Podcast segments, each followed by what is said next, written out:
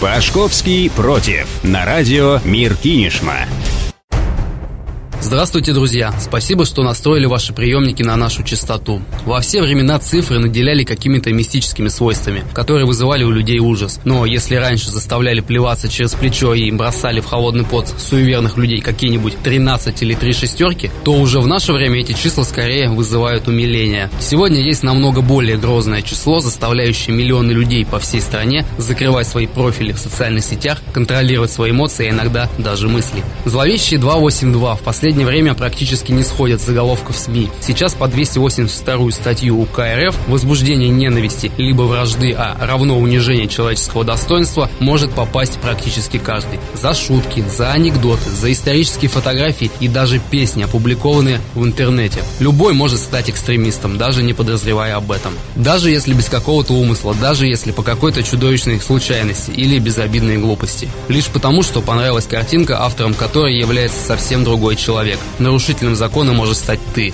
Так что если кому-то не нравится твой комментарий в интернете или лично ты, будь готов к повышенной заинтересованности отечественными правоохранительными органами. Я сейчас об инициировании дел после репостов и лайков, материалов, которые можно отнести к экстремистским. Можно отнести, а можно и не отнести. Перефразирую товарища Сухова. Юриспруденция – дело тонкое. И грань там иногда и вовсе невидимая. Один миг и человеческая жизнь сломана. На протяжении последних лет в России стремительно растет число уголовных дел дел, которые возбуждаются по публикациям в социальных сетях. Эта статья достаточно универсальная. Так же, как мазь звездочка использует от многих недугов, так и по 282 при большом желании может подойти любой негатив, высказанный в отношении любой социальной группы. Значение не имеет ни размер аудитории потенциального экстремиста, ни его мотивы. Уголовником можно стать даже просто неудачно пошутив, но не все же виноваты, что у них такое чувство юмора. И вот 3 октября 2018 года президент Владимир Путин внес в Госдуму законопроект о частичной декриминализации части 1 282 статьи Уголовного кодекса Российской Федерации. Уголовная ответственность за экстремизм, совершенный публично в интернете или в СМИ, будет наступать в том случае, если нарушение совершено более одного раза в течение года. Ну, вроде бы налицо победа гражданского общества, которое проявило редкое единение перед лицом очевидной угрозы. До Путина достучались публично. Во-первых, это сделал во время прямой линии депутат Сергей Шаргунов. Во-вторых, не мог же Кремль не учитывать и общественный резонанс вокруг множества дел по этой статье. К тому же в дискуссию включился и Верховный суд, который сказал, что сажать за репосты всех без разбора нельзя. В любом случае это гигантский шаг в сторону гуманизации, ведь не всякий репост, даже если такая информация признана экстремистским материалом, следует квалифицировать как экстремизм. Сама экстремистская публикация или ее репост не может служить доказательством преступления, но здесь как минимум следует необходимым доказать цель возбуждения ненависти или вражды. Наличие такой цели должно подтверждаться подтверждаться другими доказательствами, в том числе данными о личности обвиняемого, участии его в экстремистских объединениях, а также привлечение ранее к ответственности за действия экстремистской направленности. Иначе тысячам людей, чаще всего молодым, с их неокрепшими умами и горячими сердцами, просто-напросто калечат жизнь одной лишь записью в личном деле – уголовник.